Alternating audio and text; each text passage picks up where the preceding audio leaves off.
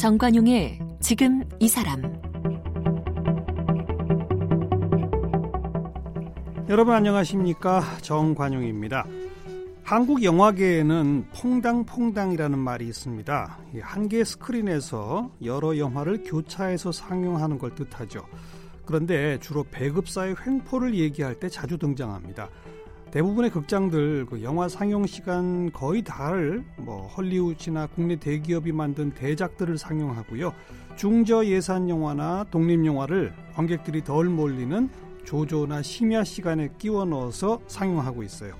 자, 영화를 정성껏 만든 제작자 입장에서는 애써 공들여 만든 영화가 퐁당퐁당 물에 빠지는 느낌이 드니까 그야말로 속 터지는 일이죠. 근데 그렇다고 이 멀티플렉스 극장을 통하지 않으면 영화를 관객들에게 선보일 기회가 없으니까 배급사의 횡포를 울며 겨자 먹기로 참아야 하는 겁니다. 그런데 얼마 전에 개봉한 다큐멘터리 영화 칠곡 가시나들의 김재환 감독은 아예 이 멀티플렉스에서 영화를 상영하지 않겠다 이렇게 보이콧을 선언했다고 그래요. 그런데도 그 입소문의 힘으로 다큐 영화 칠곡 가시나들 꾸준히 의미 있는 행보를 이어가고 있는데 오늘 그 김재환 감독을 만나봅니다.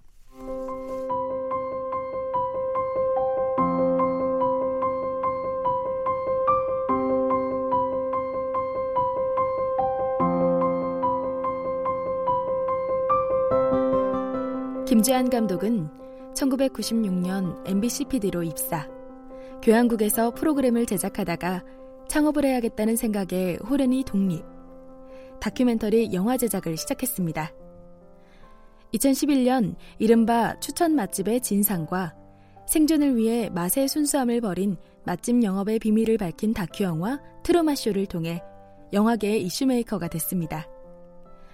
2012년에는 이명박 당시 대통령의 대선 캠페인 활동을 되돌아보는 풍자 다큐멘터리 MB의 추억을 2014년에는 세습과 대물림으로 부패되고 있는 대형 교회를 비판한 다큐 영화 쿼바디스를 스크린에 올렸습니다. 2016년에는 최승호 PD가 국정원의 서울시 공무원 간첩 조작 사건을 파헤치는 과정을 담은 다큐 영화 자백을 제작했고 2017년에는 박정희 세대 어르신들의 태극기를 흔드는 삶과 심리를 그대로 묘사한 미스 프레지던트를 제작. 세대 차이의 배경을 그대로 보여주었습니다. 김재환 감독은 섣불리 건드리지 못하는 우리 사회의 민낯을 과감히 들춰내는 이슈메이커로 하고 싶은 말을 다 하고 사는 우리 시대의 감독이라고 할 수 있습니다. 얼마 전에는 냉철하고 날카로운 시선의 전작들과 달리 따뜻한 시선으로 할머니들을 담은 영화 칠곡 가시나들을 제작. 이슈메이커에서 휴머니스트의 면모를 보여주었습니다. 다큐 영화 감독계의 카멜레온 김재한 감독을 만나봅니다. 네, 칠곡 가시나들을 만든 김재환 감독 어서 오십시오. 안녕하세요. 반갑습니다. 네, 방금 소개 멘트 쭉 들었습니다만 뭐 트루맛쇼, MB의 추억, 또 대형교회 비판 쿼바디스, 서울시 공무원 간첩 조작 사건 자백, 뭐 이런 사회적인 영화만 만드시더니 칠곡 가시나들은 좀 생뚱맞네요. 이것도 아주 사회적인 아, 그런 그래요? 작품입니다. 어, 네. 어떤 작품인데요? 칠곡에 사시는 할머니들께서 예. 태어나 처음으로 한글을 배우면서 벌어지는 여러 가지 모험담을 담은 작품인데요. 어. 네. 근데 이 할머니들의 존재가 사실은 가려졌던 거의 거의 모습을 드러내지 않았던 그 스스로를 평생 동안 단 한 번도 표현하지 않았던 예, 예. 그런 분들이었는데 몇 살쯤 되시는 할머니들이에요? 어, 올해 평균 나이 여든 여섯입니다. 86세. 네. 어 근데 한글을 모르세요? 한글을 모르셨는데요. 예. 이제 이제 한글 학교 나간 지 한 4년째 돼 가시거든요. 어... 어, 처음부터 기억, 니언 음, 이런 것들부터 배우기 시작하셔서 네네. 네. 손을 달달달 떨면서 이제 자기 이름을 쓰기 시작하고요. 예. 그러면서 삶이 달라지는 그런 경험을 하는 아... 그런 놀라운 우리 여성들이죠. 네. 뭐 별로 사회적이진 않네요. 아닙니다. 아주 사회적인 그러니까 내용이 숨어 있습니다. 한글을 배워본 적도 없는 그런 노인분들이 특히 할머니들이 많죠. 할머니들이 엄청나게 많죠. 예. 어, 2017년 교육부 산하의 국가평생교육진흥원이라는 단체가 있어요. 네. 여기서 내놓은 자료를 보니까 우리나라에서 실질적인 문맹자라고 네. 볼수 있는 분들이 311만 명입니다. 그렇게나 많아요? 그런데 일선 선생님들 얘기 들어보면 더 많대요. 오. 근데 그 중에 상당수 거의 네. 대부분이 할머니들이거든요. 뭐 옛날에는 여자들은 학교 안 보냈었으니까 가시나라는 이유로 예. 아예 그냥 학교 문턱도 못 밟도록 예, 어, 예. 한 그런 어떤 경험들이 있죠 아픔이 음, 있으셨거든요. 음. 근데 그 존재가 거의 드러나지 않았는데 네. 이런 할머니 학생들에 대한 존재를 처음으로 끄집어내고 어. 그 할머니 학생들에 대한 어떤 여러 가지 지원이나 어, 그분들의 삶 이런 것들 을 조명할 수 있는 기회를 사실 이 영화 제공한다는 면에서는 좀 문제작이라고 볼 수도 있죠. 네. 근데 어떻게 이런 소재를 찾게 됐습니까? 아, 제가 만든 작품들이 사실 어, 저희 어머니 마음 고생을 좀 심의시켜 드렸을 것 같은 작품들만 해오지 않았겠습니까? 네. 예, 예. 어, 그래서 저희 어머니도 사실 어, 친구들과 까르르 할 수 있는 작품 한 편만 만들어주고 네 음. 네 마음대로 살아라라는 어떤 그런 압력이 있었고요. 어. 그러던 차에 이제 시 팟캐스트를 듣게 됐는데 예. 칠곡에는 한 할머니께서 나오셔가지고 당신께서 쓰신 일기 혹은 시 그걸 이제 읽어주시는 거예요. 어. 근데 제 가슴에 콱 박혔죠. 예. 아 이걸로 효도가 가능하겠구나. 이걸로 영화를 만들면 어머님이 친구들하고 까르르 웃겠구나. 네, 뭐 영화는 망하든 말든 효도는 확실히 성공하겠구나. 뭐 이런 확신이 있었습니다. 그래서 무작정 칠곡으로 달려간 거예요? 칠곡 내려갔는데요. 저는 칠곡이 그렇게 넓은 데지도 몰랐고 네. 한글 학교가 무려 27개나 있었습니다. 오. 근데 혹시 그거 아세요? 뭐요? 2011년 자료인데요. 전국에 할머니 학교가 몇 개 정도 있을까요? 칠곡 한 군데만 27곳이라고 하셨으니까 거기에 힌트를 얻으면 어, 지자체가 200 몇십 개 될 테니까 그죠? 한 4천 곳? 아주 그렇진 않고요. 1,336곳이 2011년 어... 자료입니다. 교육부 자료인데요. 어허. 근데 칠곡이 가장 앞서 있고 많은 학교가 있는 데여서 그렇고 그래요. 나머지는 뭐 거의 없는데 군들도 있거든요. 음... 그런데 거기에 할머니들이 모여가지고 그렇게 공부를 하고 계십니다. 네, 네. 근데 이거 3년 과정을 마치면요. 초등학교 졸업장을 줍니다. 초등학교 졸업장을? 정식 졸업장입니다. 3년밖에 안 했는데? 어, 3년씩이나 한 거죠. 네, 네, 네. 근데 할머니들이 정말 열심히 공부하세요. 음. 근데 3년을 근데 27곳이나 있는 곳 가운데 어디를 가신 거예요? 다 돌았죠. 다 돌아다녔어요? 네, 다 듣고 어, 수업하시는 걸 진행하는 걸 보고 음. 돌면서 그런 생각이 들었습니다. 아, 잘못 걸렸구나. 왜요? 저는 이게 외관역에 딱 내리고 이러면 하루에 여기 저기 저기 가 보면 대충 이렇게 어, 제작자로서의 견적이 나오는 뭐 아. 그런 아 이게 촬영하면 되겠다는 생각이 들 줄 알았는데 예. 군이 너무 넓고 학교도 너무 많고 할머니 학생들이 무려 400여 분이 계셨거든요. 네, 네.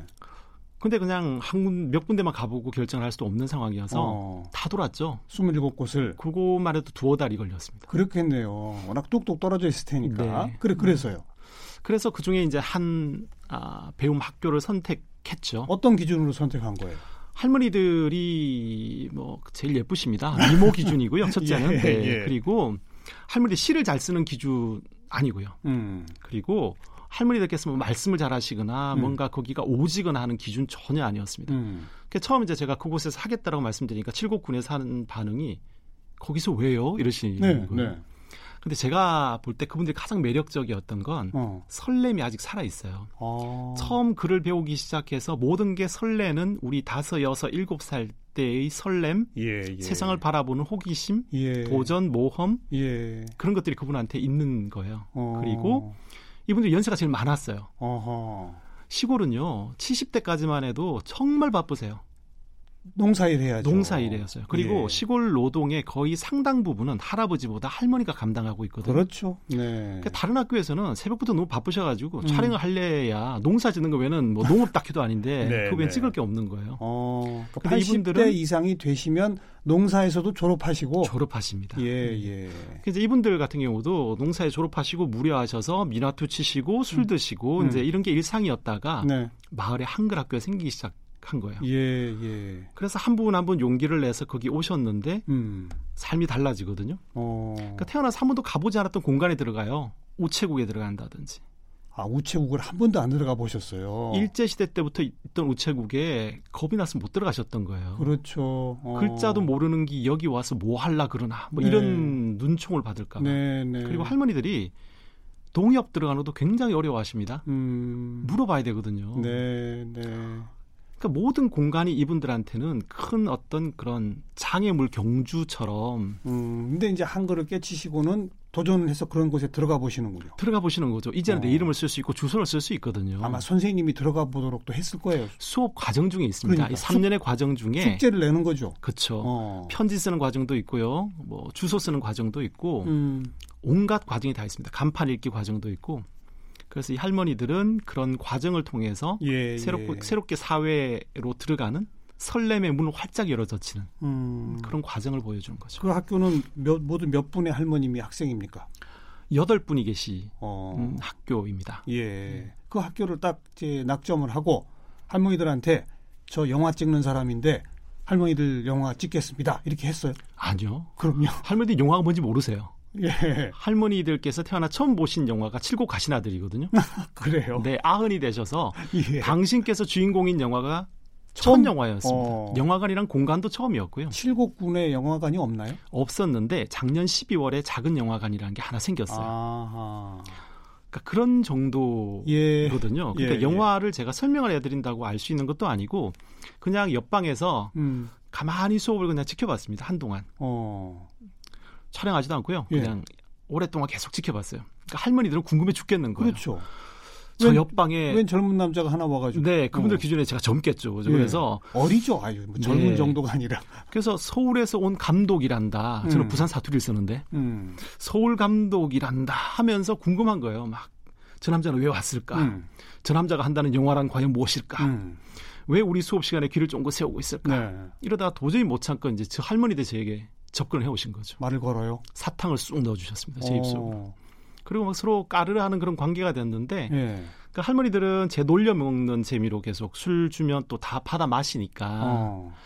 자식들은 말 안 듣지만 저는 말 다 들었거든요. 네, 네, 네. 그러니까 할머니들은 그냥 재밌는 거예요. 그렇게 이제 친해졌군요. 네, 어. 그렇다 보니까 이제 가족들도 처음에는 얼마나 경계심이 있었겠어요. 도시에서 누가 왔댄다. 그 할머니의 자, 손들 네. 네. 어떤 남자가 와서 계속 듣고 있댄다. 음. 친해지는데 음. 계속 어머니는 그 남자의 얘기를 한다. 음. 저거 분명히 약팔로 온 것이다. 음흠. 뭐 이런 생각이 들지 않겠습니까? 저라도 그럴 것 같은데요. 그렇죠. 근데 할머니들이 밝아지고 계속 수다스러워지고 어, 굉장히 친해지고 나서부터는 아, 이제 그 모든 벽 같은 게 이렇게 허물어지는 거죠. 네, 네. 그렇게 해서 3년 동안 이제 할머니들 쭉 지켜보고 3년이나 2016년 봄에 처음 만났으니까요. 어. 촬영 시작한 거는 뭐 3년이 안 됐어도 어. 만남부터 지금까지는 3년 정도 됐습니다. 네. 그리고 그냥 그분들의 일상 생활을 무작정 찍으신 거예요? 따라다니면서? 아, 저는 제가 그분들을 이렇게 관찰하면서 놀랐던 게 있어요. 음. 그러니까 보통 이렇게 노년을 다루는 작품들이나 미디어의 어떤 시선을 보면 슬픔이라는 렌즈로 바라봅니다. 대부분 그렇죠. 왜냐하면 어. 울려야 되거든요. 그래야 네. 시청률도 나오고 관객도 와요. 음. 그러니까 다들 그렇다고 생각을 하는데 제가 그분들을 바라보니까 그게 아닌 거예요. 다른 게 보여요. 제가 본 건 설렘이었습니다. 네, 네. 그러니까 설렘이란 렌즈로 노년의 이상을 재해석해 보면 음. 이건 그야말로 어, 새로운 것이다.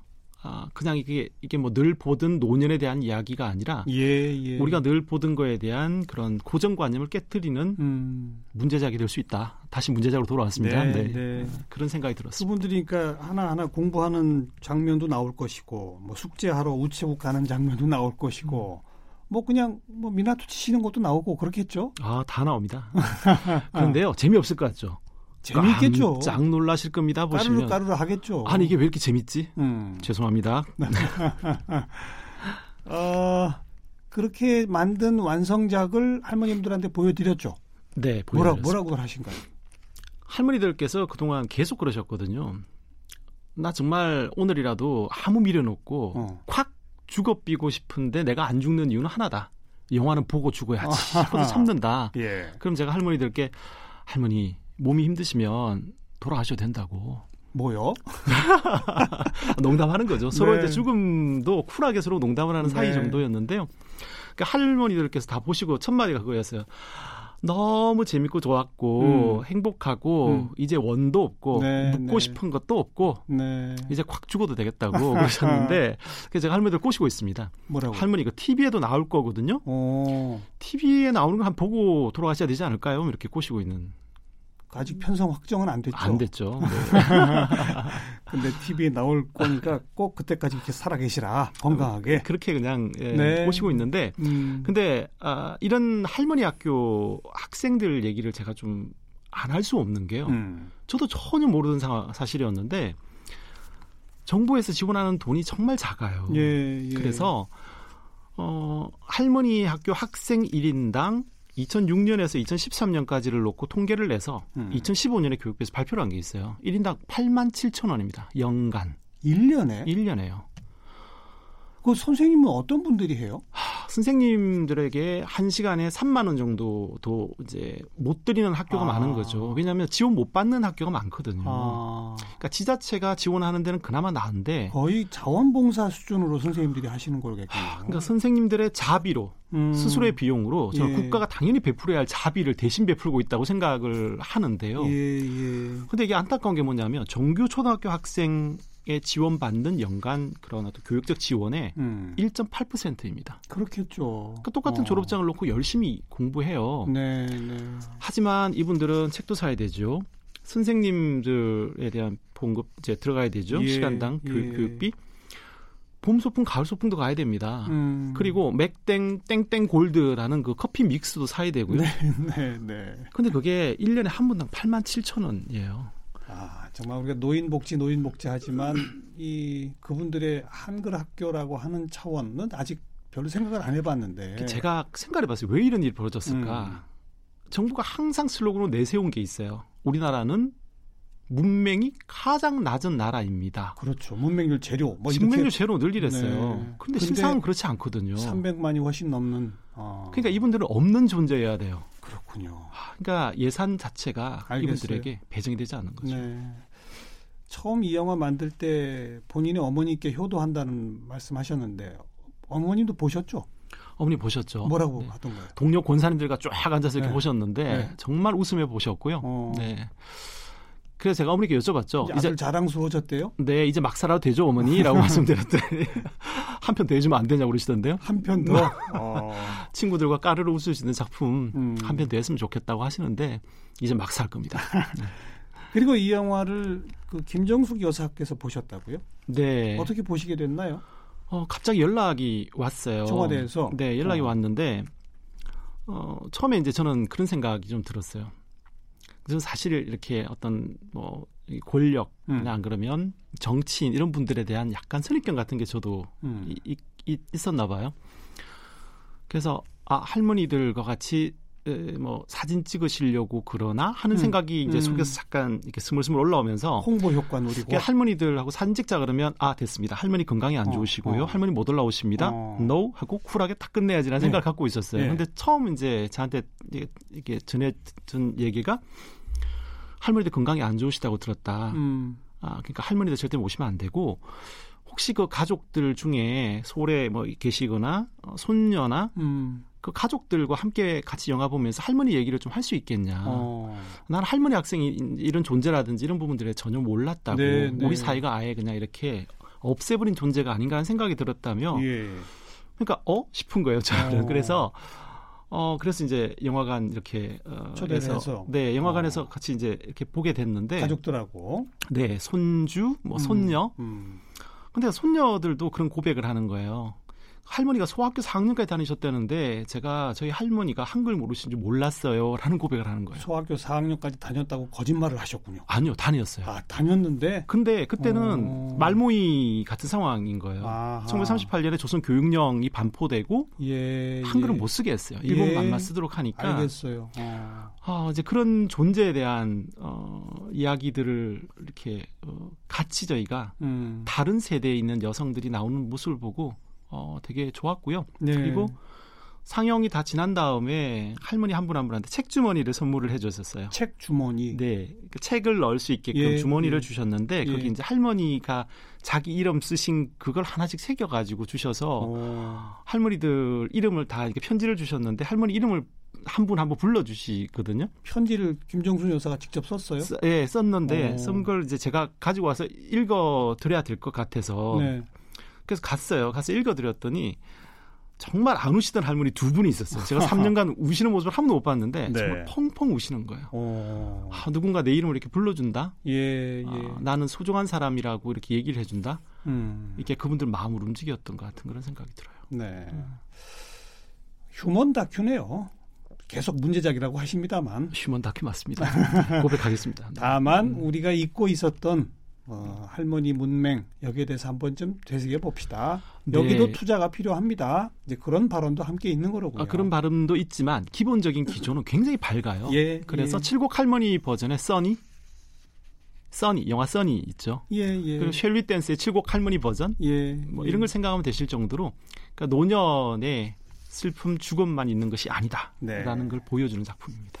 그런데 이게 또 하나 화제가 된 게 멀티플렉스에서 난 아예 상영을 않겠다 보이콧 선언을 하셨어요. 네. 왜 그렇게 됐습니까?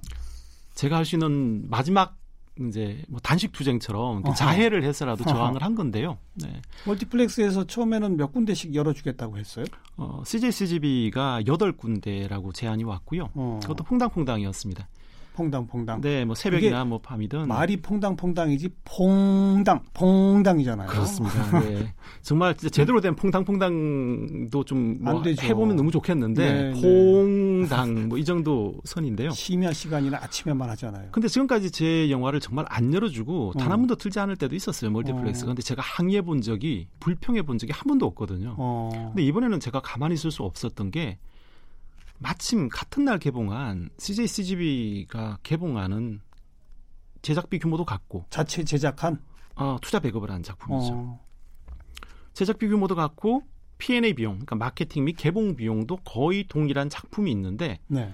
그 작품은 20배의 스크린을 주는 거예요. 어. 그것도 거의 뭐 다 열어주는 그런 대작이 작품으로. 아닌데도 똑같습니다. 제작비 규모가. 어. 왜냐 거기 제작사 대표가 밝힌 금액이 똑같더라고요, 어. 저희가. 네. 근데 오히려 저희가 더 들었죠. 왜냐하면 제 인건비가 제대로 계상이 안 된 거기 때문에. 예, 예. 그런데 이렇게 20배나 차이가 날 수 있는가? 음. 사실 투자 배급을 CJ, CGV, 아트하우스가 하느냐 안 하느냐 기준 외에는 이 정도 차이는 사실 설명할 수가 없거든요. 그렇죠. 딱 그거 하나로군요. 그래서 사람들은 다 그랬어요. 여덟 개라도 받는 게 낫다. 음. 아, 그래도 CJ, CGV가 압도적이고 음. 가장 좋은 곳에 극장이 있어요, 또. 근데 이걸 CJ, 안 한... CGV가 전부 합해서 몇 개 상영관이나 있어요? 그래서 150 뭐 몇 개라고 극장이 있고 스크린 수로 따지면 뭐 천 몇백 개라고 하는데 아. 특별관이나 뭐 비상설 상영관까지 합치면 사실 그보다 훨씬 많거든요. 스크린 숫자가. 근데 그 중에 딱 여덟 군데. 딱 여덟 군데인데 그것도 그렇게 하겠다. 그리고 음. 더 황당한 건 음. 개봉 3일 전인데 예매창을 안 열어줘요. 멀티플렉스에서. 원래 그런 거예요? 아니요. 다른 이, 영화는 다 열려 있었어요. 자기들 영화들은 다 열려 열어두는데 어, 어. 그런데 스크린 배정 기준이 뭐냐? 예매율 기준으로 배정한대요. 아이고. 근데, 근데 예매창을 안 열어놓고 예매율이 올라갈 수가 없잖아요. 그렇죠. 네. 그러니까 완전히 상황 자체를 안 되게 만들어 놓고 사후적으로 끼워 맞추기라는 행태 같은 것들. 음. 어, 롯데시네마나 물론 다른 데들은 어땠어요? 그러니까 멀티플렉스 중에 다 마찬가지였는데요. 비슷비슷해요. 어, 메가박스도 그 뒤에 제가 연이어서 어. 어, 보이콧을 선언을 했거든요. 그 왜냐하면 거기는 열려 있던 예매창까지 닫아 버렸어요. CJ CGV 어. 눈치를 보느라고. 아이고. 왜냐하면 자체적으로 투자 배급하는 영화를 CJ CGV에서 받아줘야 되거든요. 음. 근데 롯데는 상황이 굉장히 이렇게 좀 복잡하게 돌아가니까 롯데는 열었어요. 열었어요. 네, 그렇게 열는 게 이제 CJ CGV를 골려주기에 효과도 있기 때문에 어. 둘이 양쪽 라이벌이니까요. 어허. 그래서 열었는데 하, 이 과정을 거치면서 사실 많이 고민을 했었어요. 저는 뭐 제 영화를 거의 안 열어주거나 한 번도 안 열어주는 경험도 했기 때문에 예, 예. 그냥 넘어가고 싶은데 네. 이렇게 침묵하는 건 옳지 않다라고 생각해서 이제 보이콧하고 입장문을 쓰게 됐거든요. 그, 그렇게 하니까 뭐라고 하던가요? 그 더 황당한 상황은 보이콧 입장문을 내기 직전과 그 이후에 벌어졌어요. 예. 그 직전에 CJCGV 측에서 저희 배급사를 통해 가지고 연락이 왔는데 예. 극장을 많이 열어주겠다. 입장문을 내지 말아달라는 거예요. 아 논란이 될까봐. 그게 정말 기가 막히는 게 그럼 그 많이 주겠다는데 왜 덥석 안 받으셨어요? 그 문제는 뭐냐면요. 그 사바하 극한 직업처럼 CJ CJ 계열의 영화들은 스크린이 많아요 이미 이미 예매창이 열려 있고요. 예. 거기서 스크린을 뺏어 줄 게 아니라는 거죠. 그럼 그러니까 어디서 뺏어줘요? 저와 같은 상황에 있는 다른 영화 거 뺏어서 멀티플렉스 아. 투자 배급 영화가 아닌 중급 규모 그다음에 저희 같은 영화들에서 빼앗아서 저한테 몰아주겠다는 거거든요. 아이고. 딴 데서 스크린 나올 수가 없어요. 갑자기 극장을 뚝딱 지을 수도 없고. 그러니까 제가 그걸 받아들이고 CJ CGV의 성으로 들어가는 순간 어떤 일이 벌어지냐면 음. 누군가는 더 손해를 봐요. 그래서 받아들일 수가 없었다. 또 황당한 거는 입장을 내고 났더니 또 예. 그쪽에서 또 저희 배급사 쪽으로 막 찾아오고 사과하고 해요. 예. 그러면서 2주차 때는 보이콧을 풀어달라. 어. 그러면 편성을 다시 하겠다. 예. 그리고 문제가 크지 않았으면 좋겠다. 예. 더 화가 나는 거예요. 예. 아니 이걸 문제 제기하고 항의하는 사람한테는 스크린 이렇게 열어주겠다고 제안을 하고 네. 가만히 있는 사람한테는 아무것도 안 준다? 네. 아니 세계 5대 멀티플렉스 회사라고 자화자찬하는 그 회사 시스템이 이 정도라면 그렇죠. 아 이건 아니죠. 그 미국이나 이런 나라들은 벌써 오래 전부터 그 영화를 만드는 회사와 극장 사이에는 칸막이를 쳐놓잖아요.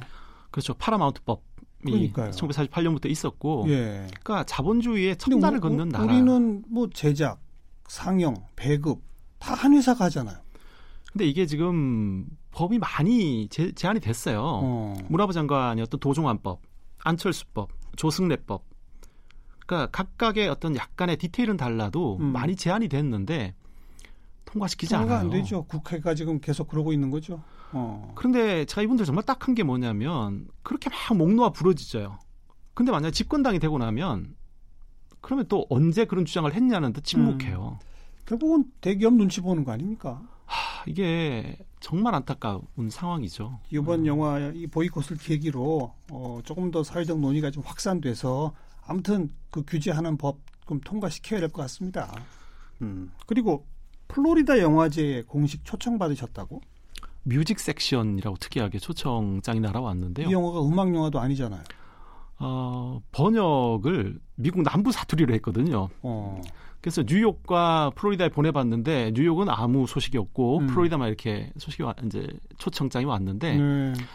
어, 이 영화의 주인공 중에 할머니 한 분이 어, 어릴 때 가수였으면 좋겠다는 꿈을 갖고 계세요. 아. 그래서 마을 노래자랑 대회에 출전했다가 예선 탈락을 하십니다. 그 장면이 나오는군요. 거기다가 음악이 좋아요. 어. 바버렛츠가 부르고 김경음악 감독의 그런 멜로디 같은 것들이 어허. 굉장히 이국적인 느낌을 줘서 이렇게 초청을 받았는데 뮤직 섹션에 네 그런데 그 할머니 모시고 가야 되겠네요. 근데 할머니가 비행기를 타시기가 그렇죠. 건강이 예. 네. 예. 알겠습니다.